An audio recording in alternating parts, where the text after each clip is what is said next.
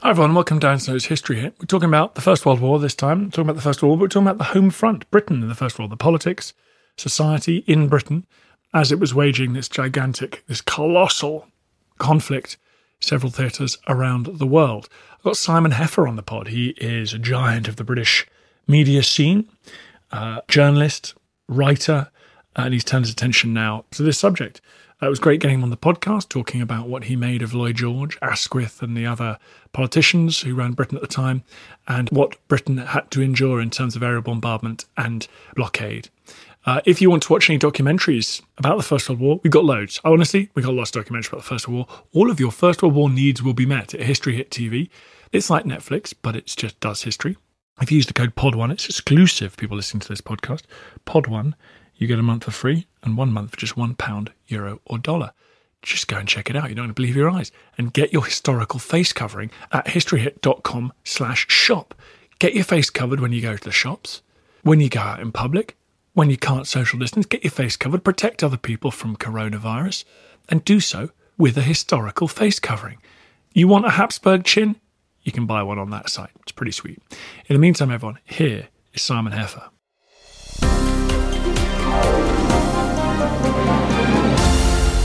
Simon, great to have you on the podcast. Thank you for coming on. Well, thank you for asking me. Staring at God. I mean, it's such a striking title for a, for a history of the Great War. Where where did you get that from? Uh, well, I was rootling one afternoon a couple of years ago through Mrs. Asquith's papers in the Bodleian Library and reading her diary, which is quite a brilliant document, actually, uh, for anyone interested in this period.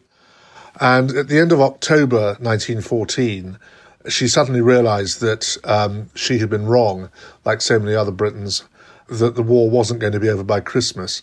She'd had this conversation about 10 weeks earlier with Lord Kitchener, the day after he was appointed War Secretary, and Kitchener had warned her that the war would last for three or four years.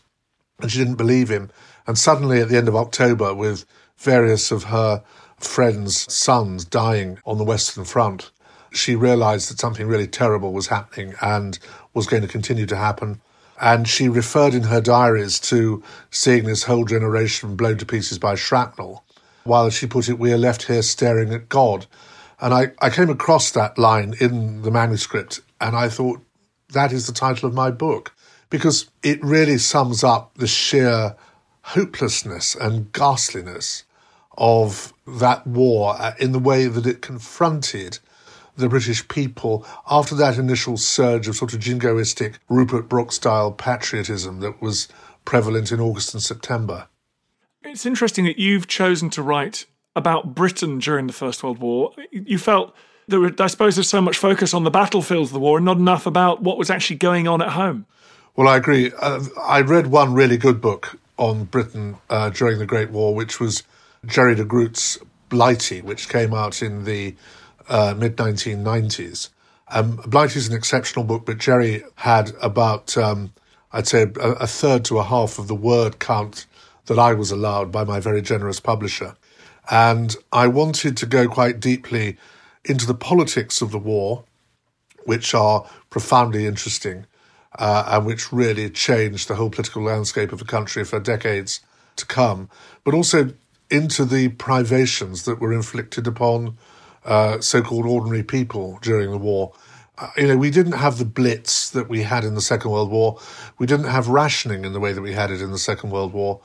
But everybody in the end ended up being involved in the war, even to the extent that school children, by the last couple of autumns of the war, were asked to go and collect conkers because the chestnuts that they collected, while inedible by humans, could be eaten by uh, pigs and, and therefore the food that was being fed to pigs could be reconstituted and saved for, for human beings to eat. So everybody, men, women, and children, were involved in this war, and I felt that their stories simply hadn't been told adequately. Do you trace? I mean, how important? Let's talk about the politics first. Let's do you. How important is the First World War on the domestic politics of Britain and, and the development of the the modern executive? Well, of course, Lloyd George when he becomes prime minister in uh, 1916, invents the cabinet secretariat. There hadn't been a cabinet secretary. Cabinets hadn't had uh, agendas until then. And he has a much smaller war cabinet and delegates more and takes less account of Parliament. He leaves it to Bonar Law, his deputy, to do the boring stuff about going to Parliament and making statements, while Lloyd George uh, either sits in his office thinking great thoughts or goes and glads hand people uh, on the front or in factories, uh, or indeed spends an undue amount of time with his mistress. So that's, in that sense, um, the neglect of Parliament by prime ministers, uh, which is a common theme through the 20th century, begins with Lloyd George.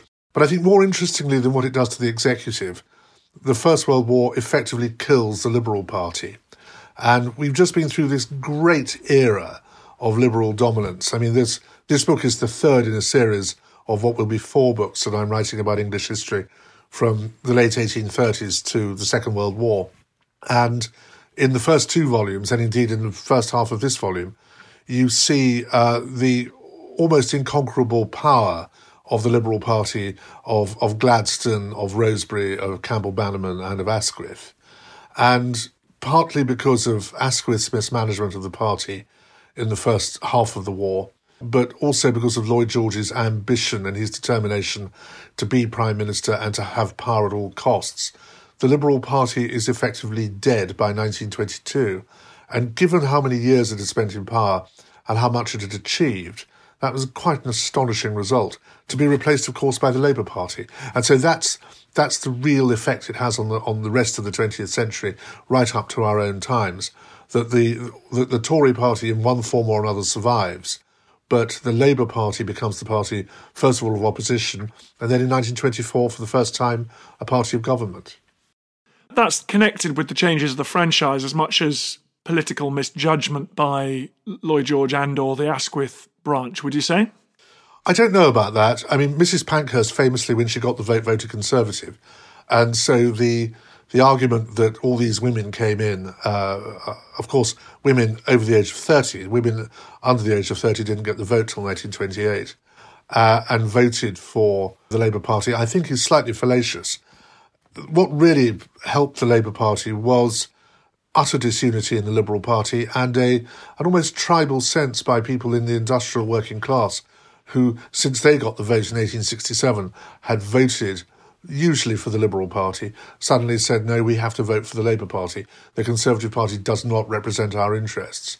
Whereas the you know the, the Labour Party does. And of course the Labour Party was quite lucky in 1924 that it had as one of its leading ministers, as its Lord Chancellor, Lord Haldane, uh, who had been a great figure in the Asquith government. And so, what is it about the that great realignment? Why do you think? Why does that happen in that case?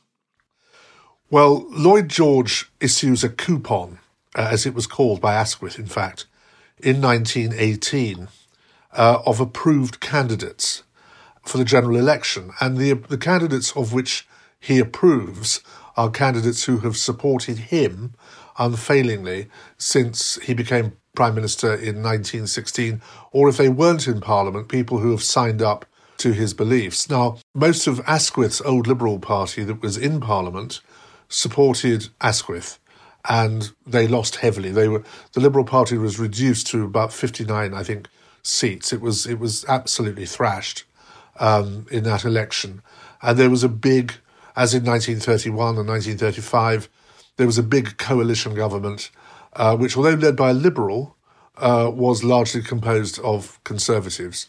And that government uh, went on to 1922 until the Tories fell out with Lloyd George and with some of those Tories who supported Lloyd George.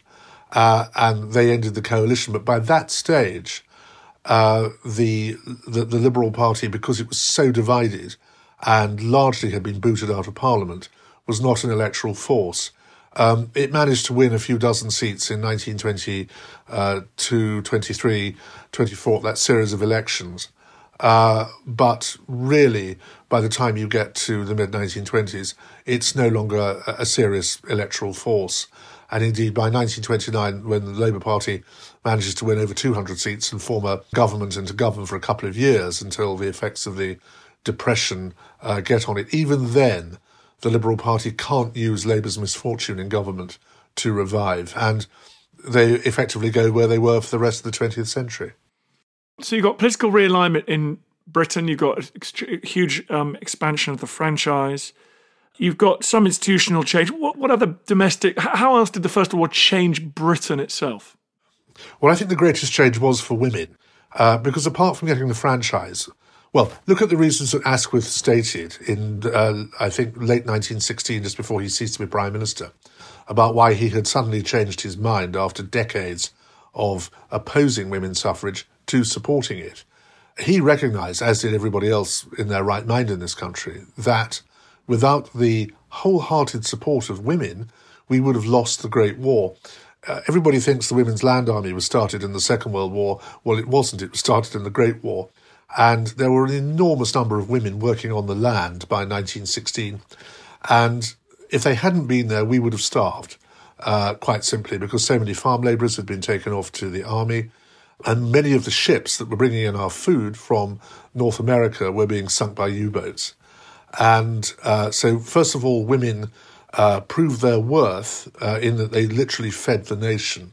Uh, second, women became uh, the majority of the workforce in arms factories and munitions factories, while some highly specialized men were allowed to avoid the draft and stay in factories to make munitions. Most men working in munitions factories at the start of the war, and there weren't that many factories, uh, by the way, we were very under equipped in that in, in, that line. They were put to the army. The factories uh, that were opened uh, were largely staffed by women. The factories where men had been taken to the war, those men were replaced by women. And uh, that also ignores the fact that, as well as working on the land or working in factories, women were very seriously engaged in bringing up children in the absence of their husbands and fathers. Uh, and so they, they were actually the linchpin of society in the, uh, in, in the Great War. And so when the war ends and all these men come home from the army and demobilization takes place, suddenly women are told, well, okay, you've done your bit, now go back to hearth and home and bring up your families. And many women didn't accept that. They said, no, we've learned how to be independent. We've had jobs, we've made money, we've looked after ourselves, and we want to go back to work. And women would never again be the sort of downtrodden species that so many of them were, sadly, before the Great War. And that to me is the greatest transformation of this country, and, and uh, it had the widest effect in the rest of the of the century. In that case, let's come back now to the experience of, of conflict. You mentioned there was no blitz. There was, of course, uh, sustained aerial strategic bombing for the first time on on British towns and cities. That was no that was that wasn't to be brushed off. I mean, there were some very serious casualties, weren't there? Oh yes, but let's get it in perspective. I mean, fifteen hundred people, civilians, died uh, in the course of the war, and I mean that figure could be achieved on a, a, a night or two in the Blitz in 1940-41. There were Zeppelins originally that came over. They had very limited range, so it was only really the eastern counties that were bombed. There was uh, a famous raid in December 1914 on uh, Whitby and Scarborough on the east coast of Yorkshire. There were raids on places like Lowestoft and Great Yarmouth, uh, which were the easternmost point of the country.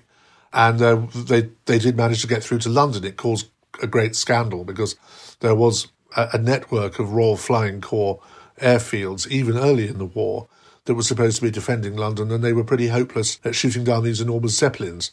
Soon the RFC got the measure of the Zeppelins and the raids died down, but then the Germans invented the Gotha bomber, uh, which was an aeroplane and which caused terrible problems, uh, again, mainly in London in 1917 and 1918, notably bombing a school in the east end of London and killing about 200 children, which was an enormous proportion of the total civilians who died during the war. But there were sufficiently few bombing raids that when a Zeppelin was shot down, for example, in Essex uh, in 1915, um, it became a great tourist attraction. The farmer whose field it, it, it dropped in uh, until he was stopped from doing so charged sixpence a time for people to come and see it. So, uh, yes, I mean, there, there, there was an attempt to destabilize the population by, by doing that. But it was quite quickly realized by the Germans if you really wanted to destabilize the British people, you got rid of their food supplies. And indeed, there was a, uh, a conversation between the Kaiser and one of his advisors early in 1917 that said, well, the winner of this war will be the country that starves last. And they determined then by starting the by restarting the U-boat war in early 1917, the U-boat war had been suspended after the Americans were angry with the sinking of the Lusitania two years earlier. When they started that U-boat war and started sinking our ships, that was the real attempt to starve us into submission. It failed partly because of all those women growing uh, crops uh, in, in, in English uh, uh, agriculture, but also because it brought the Americans into the war, and that was decisive once the troops got to Europe in 1918. You're quite critical of elements of the British government in response to the war, particularly in 1918. What what areas? What like expand on some of those areas? Well, Lloyd George, I think, possibly quite rightly, had a low opinion of, of General Haig or Field Marshal Haig. Uh, Lloyd George was horrified by the Somme in, in whose planning he'd had no part. He became War Secretary a couple of days after the Battle of the Somme was launched. And he allowed himself to be bamboozled both into the Nivelle offensive of the spring of 1917, which was really the Battle of Arras. Uh, and that was bad enough. But he was then further bamboozled by Haig uh, into agreeing to uh, what became the Battle of Passchendaele. Now, Haig wasn't to know that it was going to be the wettest summer in living memory in northern France and South Belgium and therefore he wasn't prepared for the terrible mud bath that began at Passchendaele because of these torrential rains that lasted for weeks. And it bogged down the army and presented the what should have been a mobile British army as effectively a sitting target for the German guns. So when we got to the beginning of 1918, the, the Russians had left the war. Uh, the Germans had concluded the Treaty of Brest-Litovsk with them after the Russian Revolution. And uh, it became apparent to British intelligence, which was actually quite good during the Great War, that vast quantities, I think it was something like getting on for 40 divisions of German troops, were moving from the old Eastern Front to the Western Front. And Lloyd George was not only told by British intelligence that these divisions were on their way, he was also told that they were heading for a part of the line where the, the British line met the French line and was therefore possibly at its weakest and that there would be an attack.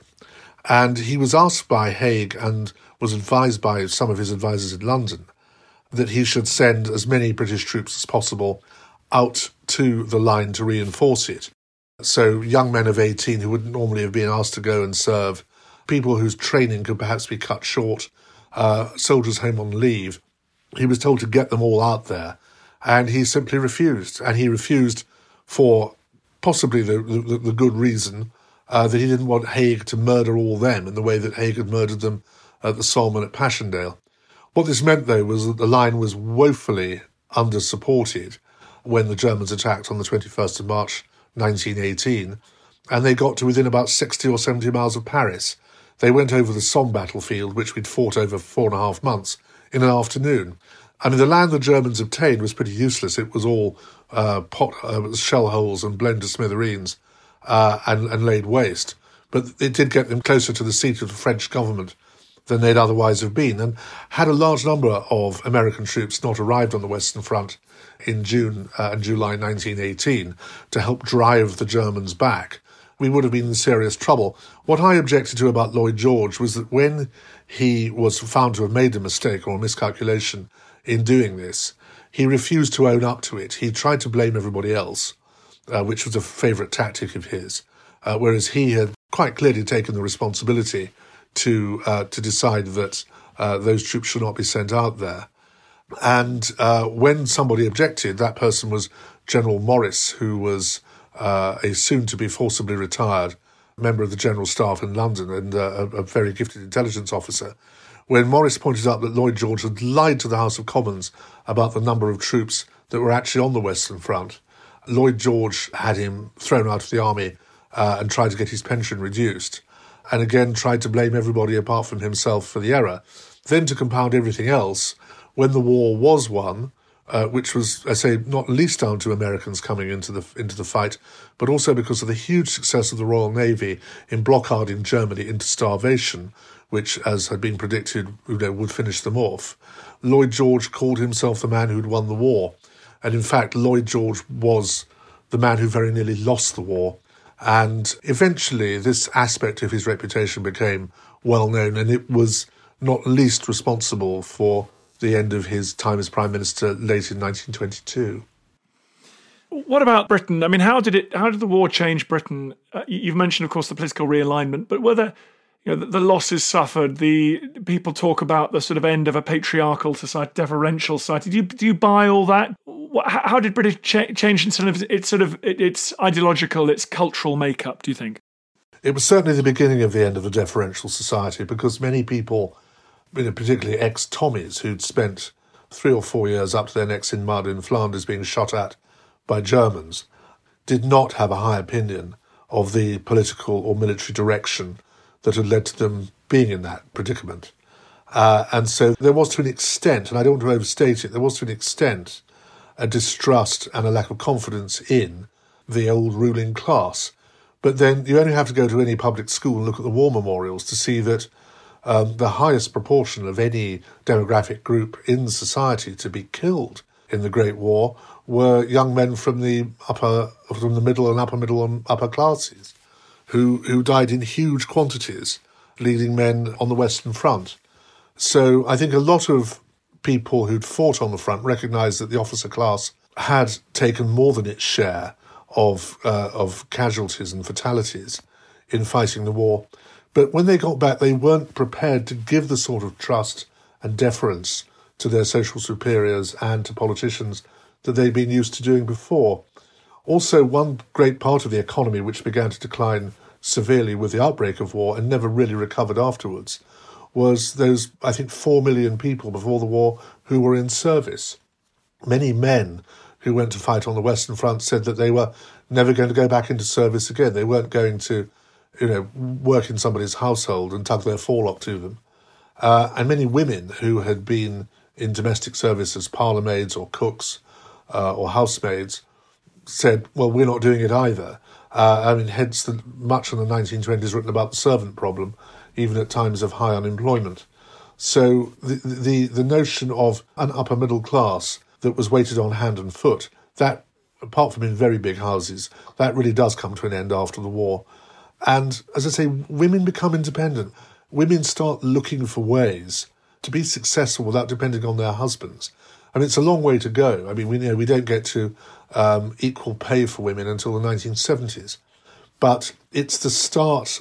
I won't say of a feminist movement, but of an equality movement for women, and that does, I think, become quite a big deal. Finally, um, in 1917 and 18, while everyone's worrying about fighting the war, there are groups of people, notably in the House of Lords, led by people like Lord Haldane and in the House of Commons by H.A.L. Fisher, the Education Minister, who are very concerned about how to improve education after the war, that they want more opportunity for everybody. They realise how very bad Britain has been at managing its human resources, uh, in that many people capable of uh, achieving a lot in education, capable of having an intelligence well developed by going to into a sixth form or going to university. These people are leaving school at 13 or 14 and having no chances at all. And it is recognised at the end of the war as part of a raft of welfare measures that include some sort of proto health service and some sort of proto social service that it's absolutely important to ensure that we educate all our children better. So that too is about the breaking down of class barriers. It's about thinking that working class children and children at the lower end of the middle class have as much right to a decent education as people who in the past could afford to pay for it. The Second World War looms so large in, in popular imaginations, the, the standing alone, the Blitz, the, the uh, you know the D-Day, various things. Do do we remember? Do the British people today? Do they? Does the First World War mean anything? Do, do we remember it? Do you know? Um, it means a lot more than it did when I was a child, 50 years ago. Uh, I can remember in the 1970s a, a state of almost complete disregard for the Great War. There were still a number of veterans alive then, of course. I mean, men then in their 80s uh, and 90s. And, you know, it, it, was almost, well, do we need to bother to keep going on with Armistice Day? And I think that one of the great changes in my lifetime has been when that last group of soldiers who had fought uh, in the Great War died around the turn of this century, it suddenly focused minds uh, of the British public that those people were gone and that there was no one left who'd actually gone through that ordeal of fighting in the trenches. and that it was important to try and envisage uh, what they had gone through. And the when one starts to do, to do that, one realizes the immense sacrifice that they made. You know, 880,000 British soldiers died in the war, plus about another 100,000 or so from the British Empire. And this was death and carnage on a scale that we cannot conceive of. I mean, quite rightly, if we lose a single soldier now in a foreign conflict, it appears on the news and we lament that fact. But when you consider that 19,026 men died on the first day of the Somme, it's something which we as a country now could not absorb. And it was only absorbed in 1916 by the fact that it was uh, massaged and it was largely concealed from the public uh, that, it, that a loss of that size had happened. So I think we've become very used to remembering the Great War in the last 20 or 30 years. And we've now also, in tandem, got you know the last people who fought in the Second World War are, are shortly no longer going to be with us. There's there's one man left now who fought in the Battle of Britain, who's 101, and that quite rightly focuses our concentration on on that fight for our freedom. But the, the, Great War, I think, becomes or is seen to have been a really pivotal moment in our history. Of course, history isn't taught very well in schools. If I say, as I would, that there's no event really since the Reformation in Great Britain that is so far reaching on society as the Great War, many people who don't know what the Reformation is will wonder what I'm talking about. But certainly, the Reformation is the only event between the Norman Conquest and 1914 that is of comparable significance. And I think as time goes on, and let's hope that history is better taught in schools and universities, uh, that people will come to recognize just how that war changed society, but also what a massive act of sacrifice it was by us to have fought it, you know, in defense of a treaty to guarantee Belgian independence that had been sealed in 1839. Um, absolutely. Simon Heffer, thank you very much. Your book is called my book is called Staring at God uh, Britain During the Great War. Thank you very much indeed for coming on the podcast. Thank you, Dan. It's been a great pleasure. I feel the hand of history upon our shoulders. All this tradition of ours, our school history, our songs, this part of the history of our country, all were gone and finished. Hi everyone, it's me, Dan Snow. Just a quick request. It's so annoying, and I hate it when other podcasts do this, but now I'm doing it, and I hate myself. Please, please go onto iTunes, wherever you get your podcasts, and give us a five star rating and a review. It really helps, and basically boosts up the chart, which is good, and then more people listen, which is nice. So if you could do that, I'd be very grateful. I understand if you don't want to subscribe to my TV channel. I understand if you don't buy my calendar, but this is free. Come on, do me a favor. Thanks.